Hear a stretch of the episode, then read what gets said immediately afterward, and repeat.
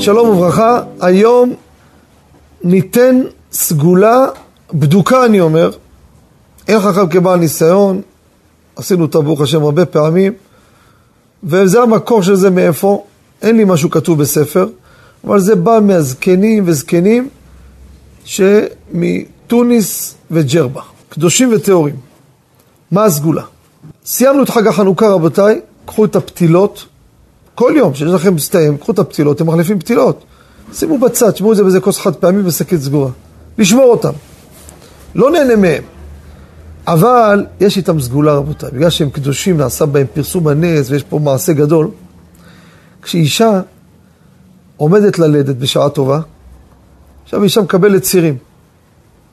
רפאת צירי אל נאמן.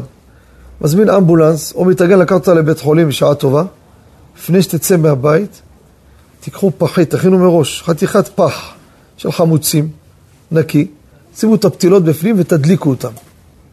והיא תעבור מעל האש במשנה זהירות. תגיד פרק תהילים.